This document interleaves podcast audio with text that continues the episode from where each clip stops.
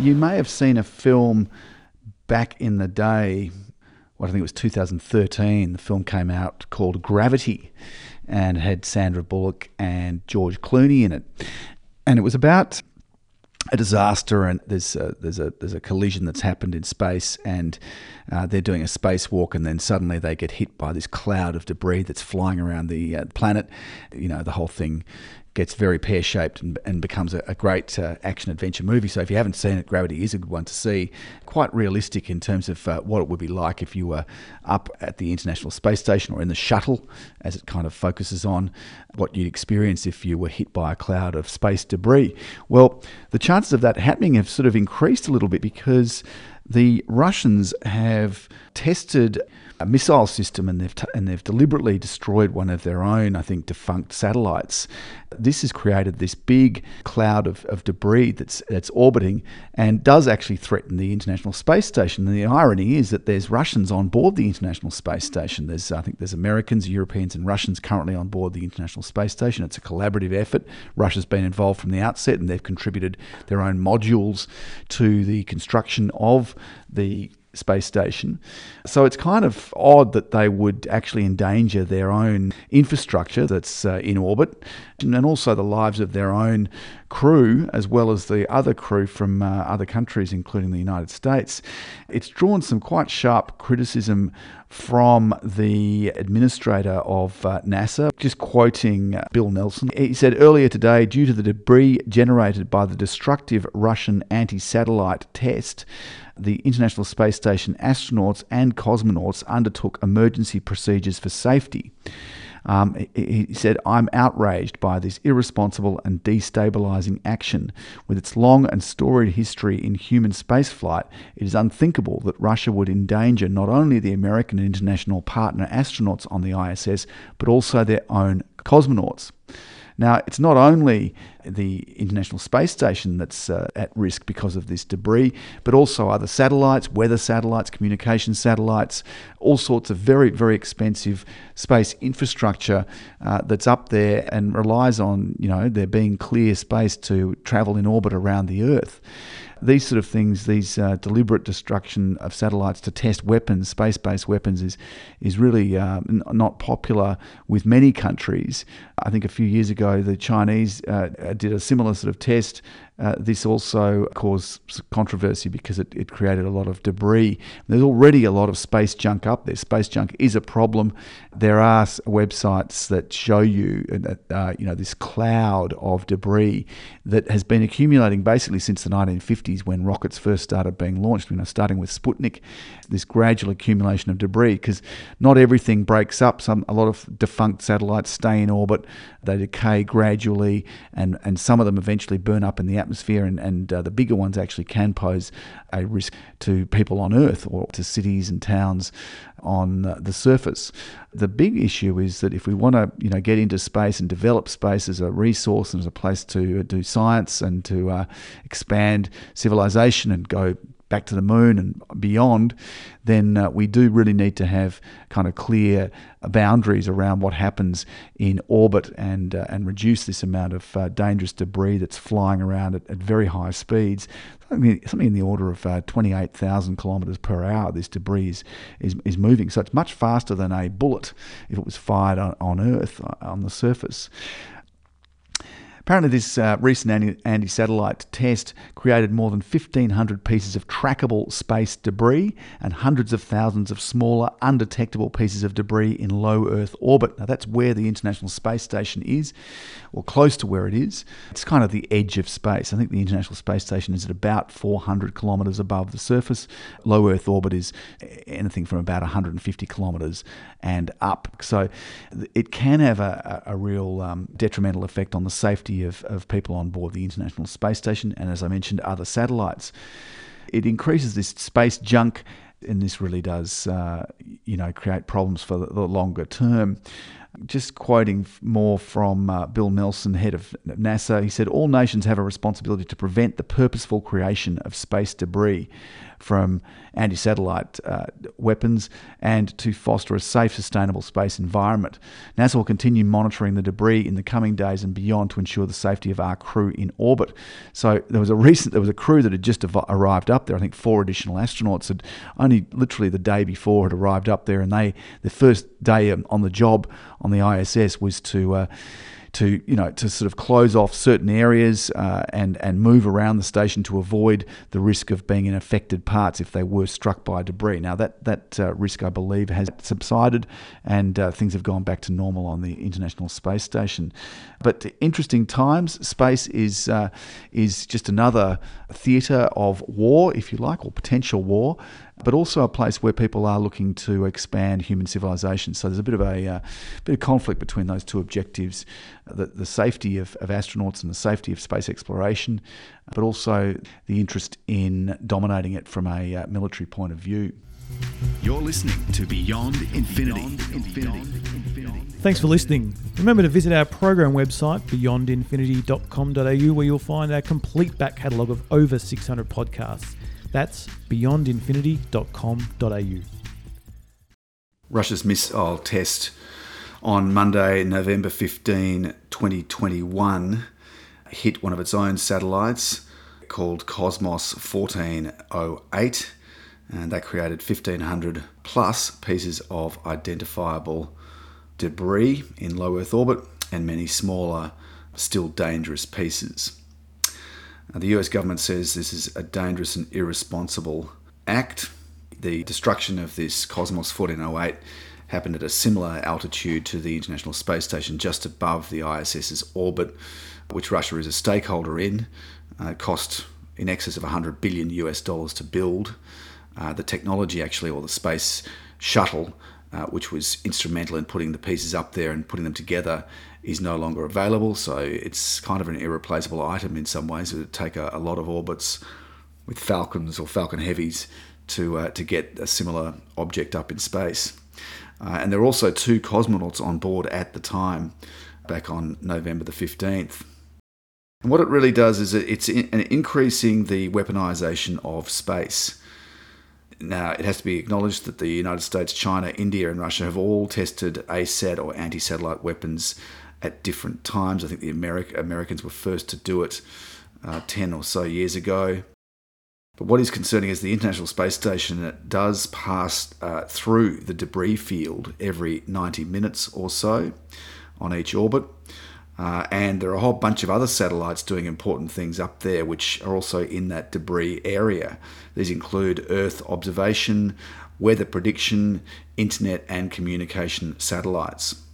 Russia responded to criticism that the test did not and will not endanger the International Space Station or any other satellites nearby.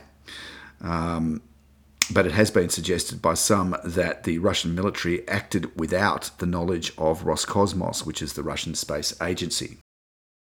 Just some statistics on space debris in general, and there's a really good website you can have a look at if you want to see more about a, a graphic representation of uh, just how much stuff is in orbit. It's quite an amazing thing to look at the Earth spinning like a sort of um, a bit like a coronavirus, but a really bad, gnarly one, covered in and surrounded by these little dots. And you can move your cursor around, it tells you what all these little things are.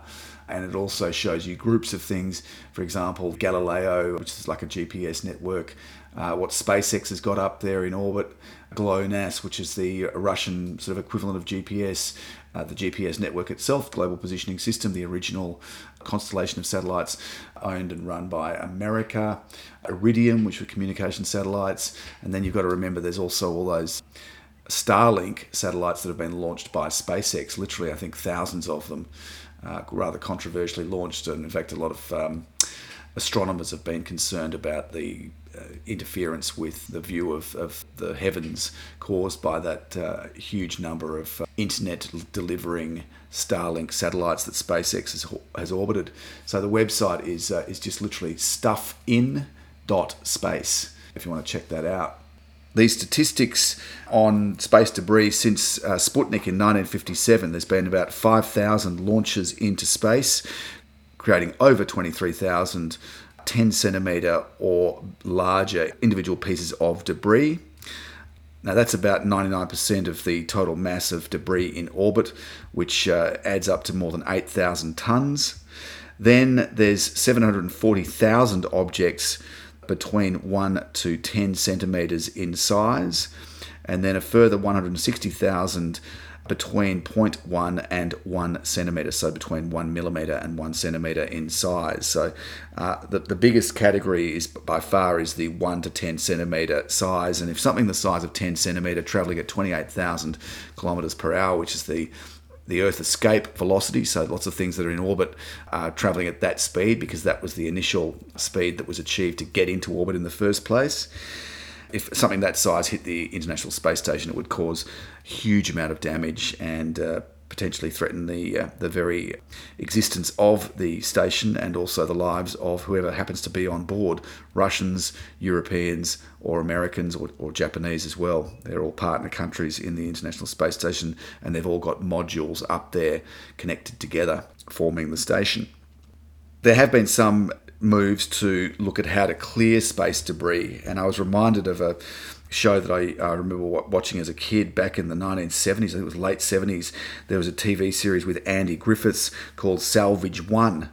And uh, the premise of that was to go to the moon. Was, he was a salvage operator on Earth, and he decided he'd build a rocket, which he did, and go off to the moon and, and get all the sort of leftover space and Apollo era gear and robotic landers and stuff that were on the moon and bring them back to Earth and sell them as, as um, scrap. And that's exactly what he did. So, Salvage One, you can uh, have a look at that on YouTube. There's a few clips there. But the sort of serious missions um, that do exist, they're sort of fairly minor and they're not able to do anything um, particularly effective on a large scale to, uh, to address the issue of space debris. But the European Space Agency and Clear Space, which is a startup, a Swiss startup have a contract to carry out debris removal from space, and there's the ELSA D demo mission, which is also going to be clearing objects in orbit. So there are some some tentative steps being made to look at this issue, and I imagine after this Cosmos 1408 explosion on uh, Monday, the 15th of November, that there will be even more of a focus on what to do about the existing issue, not just going forward to try to discourage this happening again, but what do you do about the existing debris? You know, there's the, the cure, which doesn't really exist, and the, the, prevention, which is considered a better alternative to uh, address space debris and further space debris, is to don't create space debris intentionally. For example, firing hypersonic missiles at uh, defunct satellites that you've got in orbit, as the Russians did Remove volatiles while your satellites are operational. So if they are hit by an object accidentally, then they don't explode because they've got extra fuel or excess fuel on board. So that's a design issue. That's about what you do with the satellite while it's operational. Respect the 25 year rule, which says that satellites should re enter the Earth's atmosphere and burn up, ideally, within 25 years of the end of their operational life which you'd reckon would be achievable. You know, it's it's not hard to plan for something that long. Also, there is a, a designated area of orbit.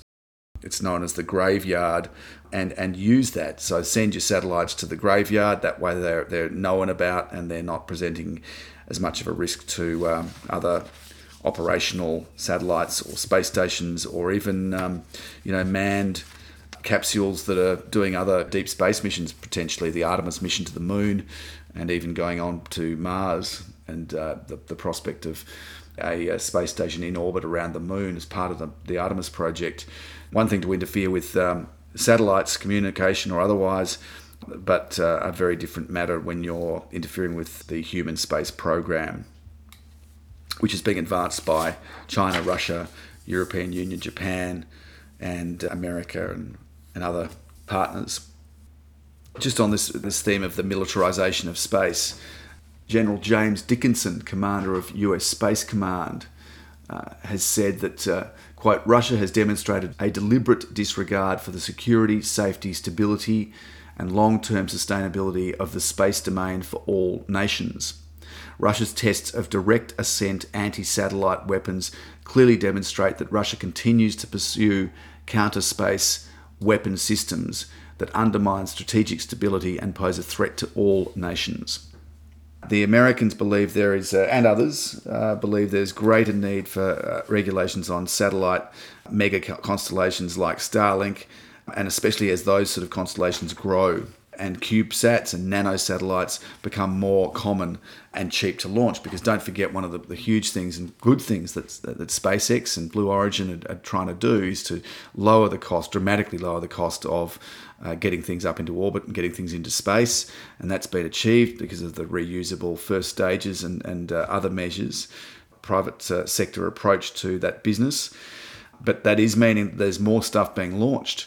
Uh, so, even more of a reason to have some clear guidelines about what happens up there. The US State Department Deputy Secretary Wendy Sherman says the United Nations is working to establish, quote, national security space norms of behaviour. And this will hopefully get some, uh, some internationally agreed protocols in place regarding uh, the creation of space debris. But it is hard to fathom given the weaponization and the militarization of space that is occurring in parallel to the civilian use and non military uses of space. And often the technologies are hard to separate. According to General David Thompson, US Space Force Vice Chief of Space Operations, American adversaries are constantly testing the line between intelligence gathering and acts of war. He says, quote, there's a whole host of ways that our space systems can be threatened. And these are not just hypersonic missile ASAT tests, but also lasers, radio jammers, and hacking. China is reputedly more advanced with space weapons than Russia, but both countries have satellites that attack other satellites.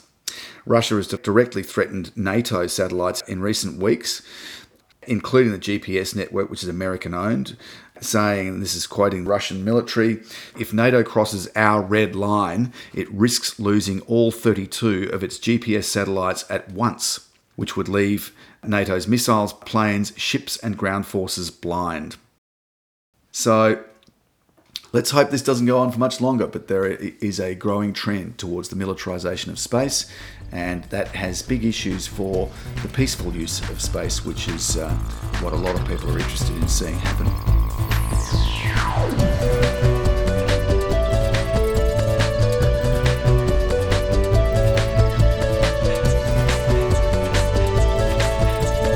Beyond